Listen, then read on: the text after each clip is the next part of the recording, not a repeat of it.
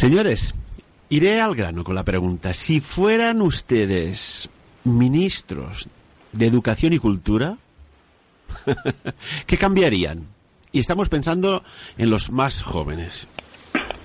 Uy, yo, yo lo cambiaría absolutamente todo. Tengo cuatro hijos y considero que el sistema educativo actual, y hablo del francés, que es el que conozco bien, está totalmente desfasado, es ineficiente, autoritario y tiene y para mí el problema más grave es que eh, realmente está sordo. Es un sistema educativo que está completa y absolutamente sordo. Es decir, tú vas a quejarte y ahí no te escucha nadie. O sea, o tienen que ir todos a hacerse la revisión y ponerse sendos sonotones, o realmente no, no, no te comprenden como, como padre. Tú, de alguna forma, les estás pidiendo que te ayuden a, a desarrollar las aptitudes de tu hijo y o de tus hijos, como es mi caso, tengo cuatro, y realmente ahí no te escucha nadie. O sea, no, no, lo que te dicen es, mira, esto es así, y o te adaptas tú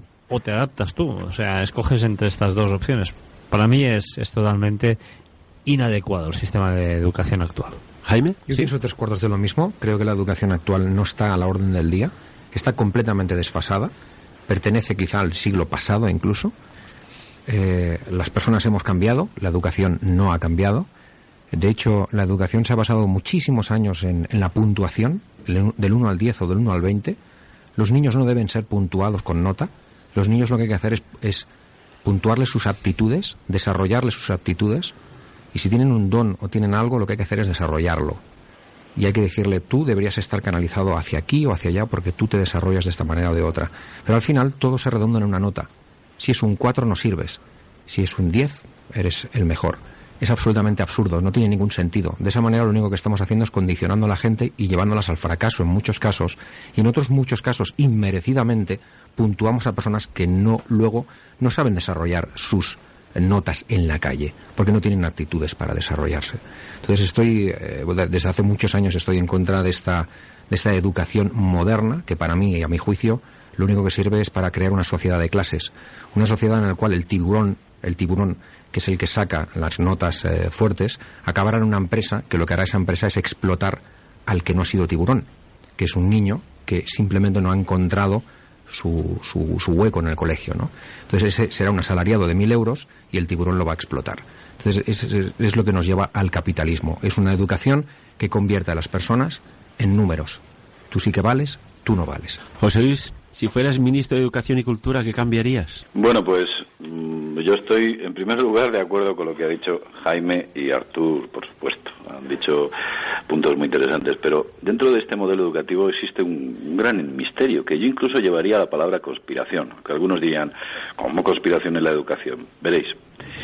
En el Estado español, cuando la antigua, bueno, la, la Ley General del Estudio, que es de la enseñanza, que se conocía en la época de, antes de la democracia, se llamaba la LG, posteriormente fue reformada por la LOCE, la LOGSE, la LODE, la LONCE, la LOE.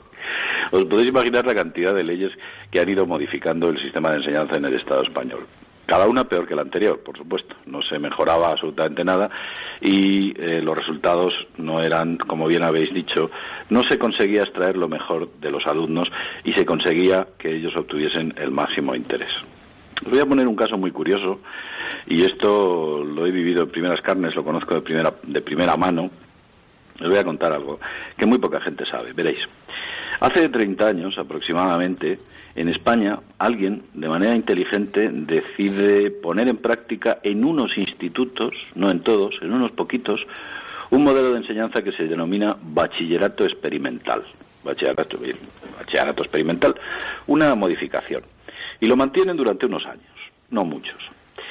Este bachillerato experimental era cambiar el modelo educativo que conocemos, de lo que habéis dicho de, de esta enseñanza de codos, de no discrepar, pasan a hacer algo así como lo que hacían en la Grecia clásica. Las clases eran pues una especie de mesa redonda, se buscaba el equilibrio del cuerpo y la mente, algo así como buscaban también cultivar la retórica, eh, así como muy a lo Platón, muy a lo Sócrates, un método que les funcionó a los antiguos griegos. Y bueno, Pues los muchachos que salen de allí, de esa, esa hornada que hubo de aquellos institutos, fue la mejor que ha tenido la historia del Estado español en cuanto a estudiantes. Y voy a poner un ejemplo bien claro. Marta, una colaboradora del Mundo Desconocido, que es, eh, bueno, pues es nuestra brujilla, que la llamamos así porque se dedica a ello. Marta era una muchacha, una jovencita, que no sacaba muy buenas notas. Era bastante mala en lo que era la antigua EGB. Eh, sus notas la, eran era aquello un desastre, perdí, no tenía atención en las clases, aquello era espantoso. Entonces, cuando esta muchacha pasa por bachillerato, aparte de ella, muchos compañeros suyos, y concretamente en el caso de Marta, que era una pésima estudiante en EGB, sacaba malas notas, hacía, la mujer no, no conseguía nada, consiguió ser, no sé si la número uno o la número dos en, en la famosa selectividad dentro de la Comunidad de Madrid. Sacó un 9,9, un 9,8, una cosa impresionante. Esta muchacha decide, la llaman, la llaman a, a, en la universidad, porque se decidió ir a la universidad, y ella decide estudiar filología. Entonces, la universidad se echan las manos a la cabeza y dicen, vamos a ver, con las notas que tú tienes, como poco tienes que estudiar medicina. Y ella dice, no, no, es que a mí me gusta filología. Y bueno, pues allí la mantienen eh, la reunida y tal, y no la convencen porque ella tenía muy claro que quería estudiar eso. Al final acaba dos filologías, dos carreras tiene, filología, eh, filología inglesa y filología alemana. ¿Os podéis imaginar qué hornada de gente salió de aquel modelo educativo experimental? Luego, por avatares del destino, bueno, pues Marta estuvo trabajando para las importantes empresas como Indra, el bufete Garrigues Walker, incluso se la rifaba, quería trabajar, querían que trabajase con ella, pero Marta incluso llegó a trabajar también para la Casa Real, para importantes compañías de transporte, tuvo una vida laboral muy intensa. Posteriormente lo deja todo y se dedica a la brujería, algo que ella innatamente lleva estudiando desde niña. Pero independientemente de todo esto, imaginaos qué juventud sacaron de aquel bachillerato experimental. ¿Sabéis lo que hicieron con ese bachillerato experimental a los pocos años? Nos lo podemos imaginar. Pero lo, lo... cerraron y lo prohibieron. Sí, Jaime. Impresionante, José Luis.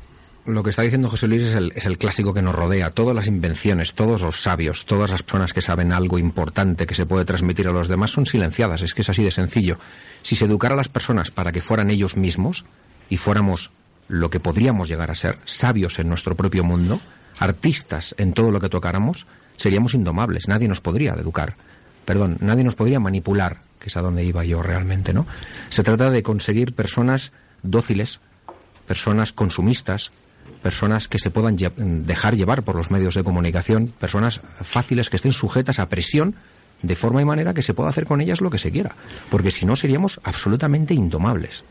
Hay, hay dos grandes sí. dos grandes caminos bien diferenciados. El sistema educativo actual es un sistema que tal y como dice Jaime priva a los los niños de el hecho de poder eh, pensar libremente y el hecho de poder tomar eh, caminos alternativos. ¿no? En cambio, los otros sistemas eh, educativos alternativos, como el Waldorf, el método Kumon, eh, el Montessori, etcétera, y muchos más, lo que hacen es incentivar al niño a trabajar con cosas manuales, eh, muy importante, tal como decía Jaime, no notar a los niños, porque los niños no son una nota del, del no, no del 1, sino del 0 al 10, ni del 0 al 20. Los niños son eh, personitas pequeñas que se están desarrollando y que cuando son pequeños son grandes y grandes eh, y grandísimas esponjas capaces de absorber gran cantidad de información. Y seguramente es eso lo que más miedo da a los gobiernos. Y entonces intentan que absorban la información para que sean elementos productivos dentro de una sociedad que está destinada al consumo, al encarrilamiento, al pórtate bien, al tienes que hacer esto así, no lo puedes hacer de otra manera porque la sociedad así lo exige, ¿no? Y de alguna forma lo que hacemos es acotar los pensamientos de los niños a las actuales exigencias de, de una sociedad que bajo mi punto de vista, es egoísta, consumista y autodestructiva. Yo, yo diría que incluso, sí. incluso se llega al nivel de adoctrinar a, a, los niños. Porque en el momento que tú a un niño le dices que tiene que ser competitivo, que tiene que ser más que el de al lado, y que no tiene que contar con el de al lado para hacer nada, lo estás haciendo completamente individual. Entonces yo creo que no lo estamos educando correctamente con los valores correctos. No contribuye al desarrollo integral de una persona. No se ocupa eh, de cultivar la mente del niño. No hablamos de sus deseos y emociones, sino lo que estamos haciendo es justamente todo lo contrario.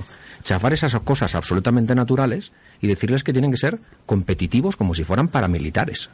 Yo recuerdo una entrevista que hice a, una, una niña menor hace muchos años atrás y realmente fue sorprendente. Incluso eh, prácticamente no me veía lo que yo iba escribiendo. Y ella al acabar me dijo lo que había escrito, que normalmente cuando escribes y entrevistas pues varías un poco, me dijo incluso donde habían faltas de ortografía, porque cuando escribes rápido eh, te dejas los acentos, etcétera, y fue sorprendente sus capacidades intelectuales que, bueno, resumiendo, al cabo de unos días me encuentro una persona me dice, Ferran, qué entrevista más buena. Una persona vinculada a la docencia. Ojo, ¿eh? Extraordinaria. Dice, esta persona podría ser de la directora de la NASA para arriba. Pero si estuviéramos en la Edad Media lo hubiesen quemado. Digo, ¿qué me estás diciendo? ¿Qué me estás diciendo? Señores, os voy a poner unas frases y a ver qué os sugieren. Ah, escuchemos a Claudio Naranjo. Eh, necesitamos urgentemente salir de de andar en círculos socialmente, estamos en, un, en una manera de vivir socialmente que en una cultura que es como andar en círculos cada vez más descendentes como los desagües, eh, que con muchos sociólogos ahora se empiezan a cuestionar que la crisis sea una crisis de la civilización misma. Eh, más urgente se hace un cambio de conciencia y solo me parece que un cambio de conciencia masivo podría hacerse a través de una educación por la que todos pasan. Pero Señores, ¿qué opináis de lo que dice Claudio Naranjo? Tenemos, tengo varios audios que me gustaría que escucharais. Os, ruego, por favor, y con todo el amor del mundo, que las respuestas sean breves. Me quedo con la frase, eh, quizá tenemos una crisis de la civilización.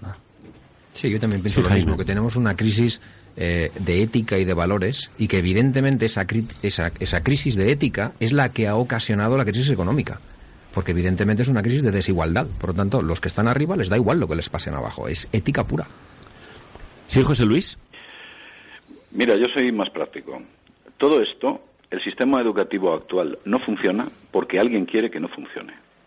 Porque alguien quiere que vivamos en sociedades en las cuales nuestros niños no tengan una capacidad autónoma de pensar y de analizar lo suficientemente amplia.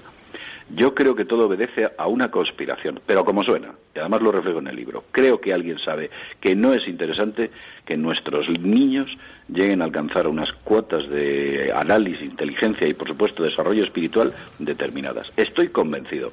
Y aparte se ha creado un modelo elitista con el cual, cuanto más dinero tienen tus padres, más lejos vas a llegar. Pero directamente lo digo. Y además todas las líneas, todas las, eh, todo apunta hacia, hacia esa dirección.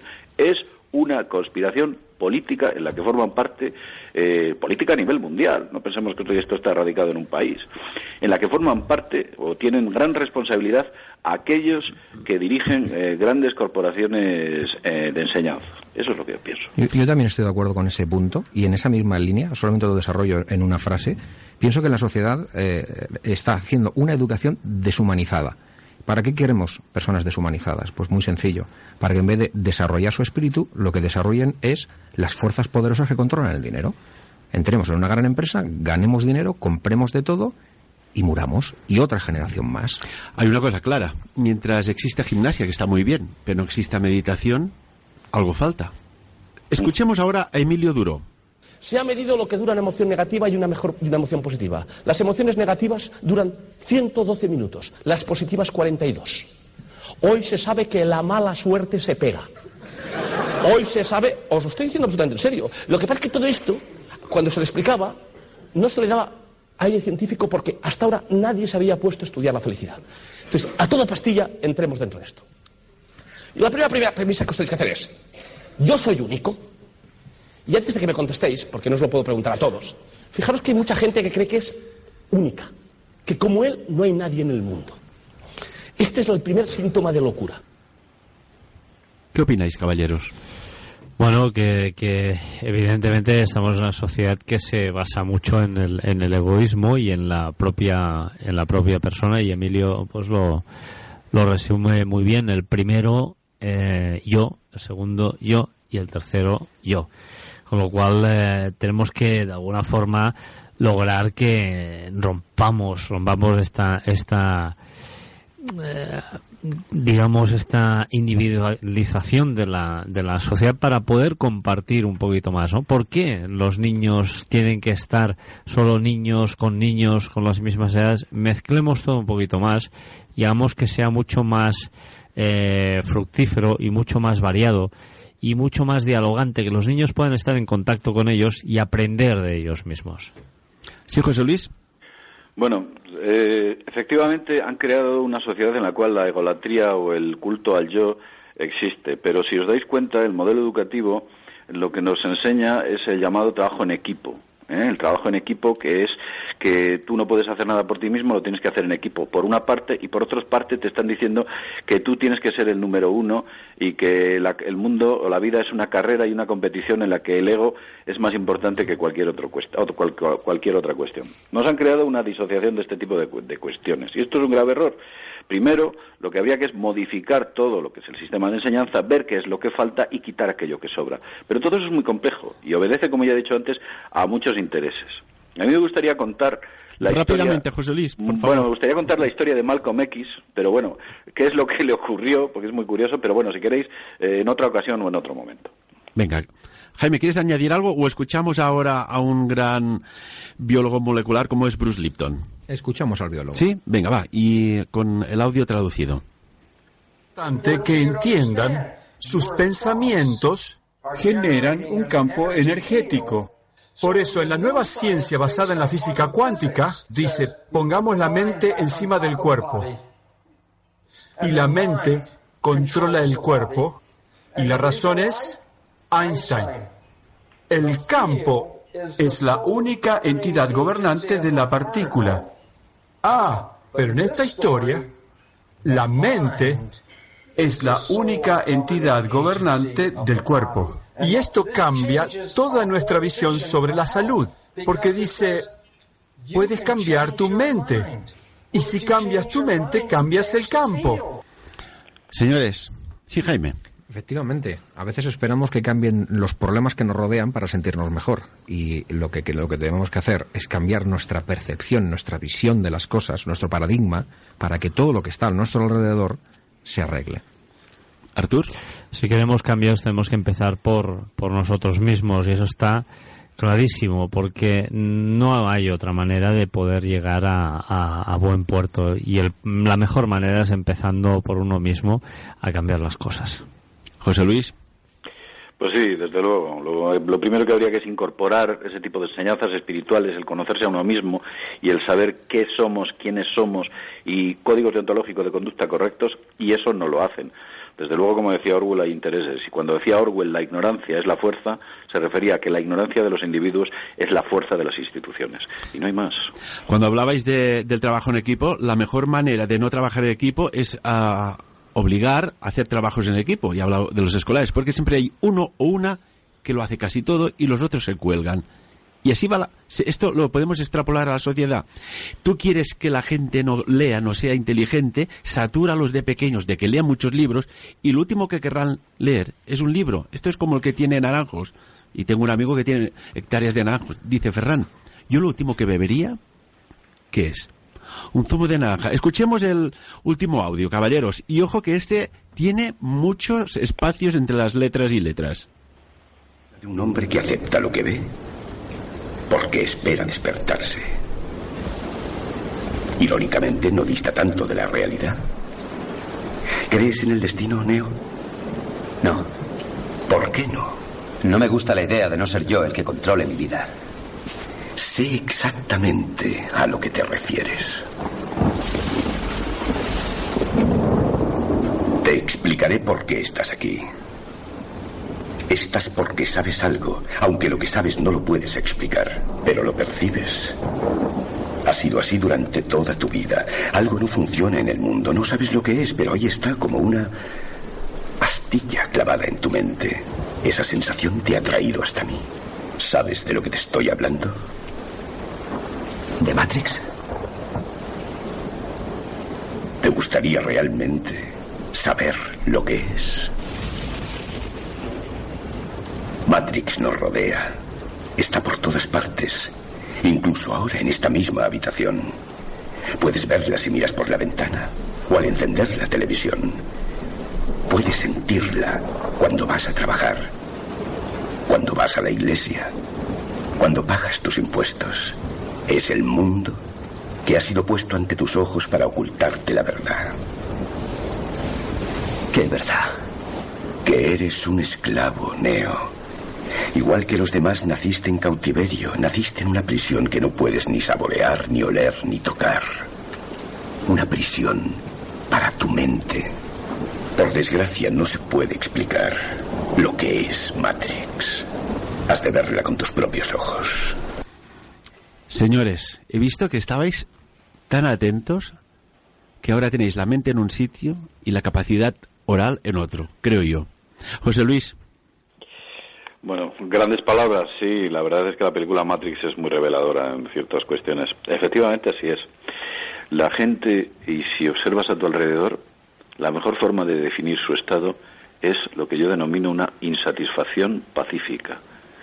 Nadie está satisfecho con lo que es, nadie está satisfecho con lo que hace. Solamente una pequeñísima minoría y no excesivamente muy grande, son décimas sobre cien, son los que han conseguido satisfactoriamente alcanzar aquello que quieren en su vida. Vivimos en un mundo en el cual todos, si nos analizamos y nos miramos desde dentro, vemos que estamos insatisfechos. Algo falla en la Matrix. Caballeros, ¿compartís la, la opinión de José Luis Camacho? ¿Algo falla la Matrix? Sí, estamos inmersos en, en una tela opaca que no nos deja ver más allá de muchas veces de nuestras propias eh, narices, pero es el fruto de una educación eh, muy controvertida y de alguna forma que es obscurantista para mi modo de ver y entender las cosas. Con lo cual, de alguna forma está en nuestras manos el hecho de poder eh, incentivar a que nuestros hijos sean capaces de pensar por ellos mismos y tomar sus propias decisiones basándose en sus propias experiencias, no en las de los demás. Sí, Jaime. Sí, pienso que antes, hace siglos, eh, la religión era la que, de alguna forma o manera, enseñaba al hombre eh, lo que tenía que pensar, lo que no tenía que pensar, lo que era pecado, lo que no era pecado. Y ahora son otras técnicas las que, de alguna forma o manera, eh, también nos reconducen a una forma de esclavitud mental y física. Y José Luis, ¿quieres añadir alguna cosita más antes de acabar? Pues nada más. Eh, decir que para cambiar todo este tipo de cuestiones habría que cambiar directamente todo nuestro modelo sociopolítico económico y para poder cambiar eso en la situación en la que nos encontramos es yo creo que no será nuestra generación la que lo vea. Ahora que hablas de generaciones, em, siempre en la historia hemos visto que hay personas que tienen hambre mental, ¿no? Y, y también, ¿por qué no? Hambre emocional, que siempre eh, se, ha, tenido lejos la parte emocional. Y cómo no, la parte espiritual. No hablamos de religión, pero sí espiritualmente, emoción, espíritu. Y, y, a veces tenemos que mirar a aquellos niños, aquellas niñas, aquellos jóvenes adolescentes que pueden llegar a ser algunos quizás semidioses y que cuelgan de aquellos árboles, de aquellas ramitas concretamente de aquellos árboles más frágiles y quizás sea el momento de ayudarlos. Ellos son el futuro de la humanidad y tal como vamos, no vamos bien si no hay un cambio drástico. Esta es mi opinión. ¿Compartís la opinión, caballeros? Artur. Y tanto, y tanto la comporto plenamente. Jaime. Igualmente. José Luis. Por supuesto que sí. ¿Cuántos corredores de 100 metros y campeones del mundo nunca han pisado una pista de atletismo?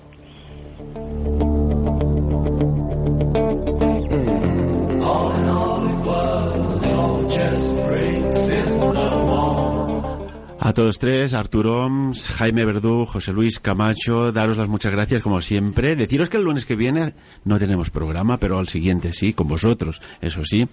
Y como siempre, pues miramos de aportar otra óptica a esta realidad que nos damos cuenta que no es lo real que nos envuelve. A todos tres. Muchas gracias, compañeros. Igual. Gracias a, gracias a vosotros. A vosotros. I també, momento de dar les muchas gràcies donar les moltes gràcies a tots vostès que ens escolten aquí cada dia, de dilluns a divendres, de 3 a 4 de la tarda, al programa Sàviens.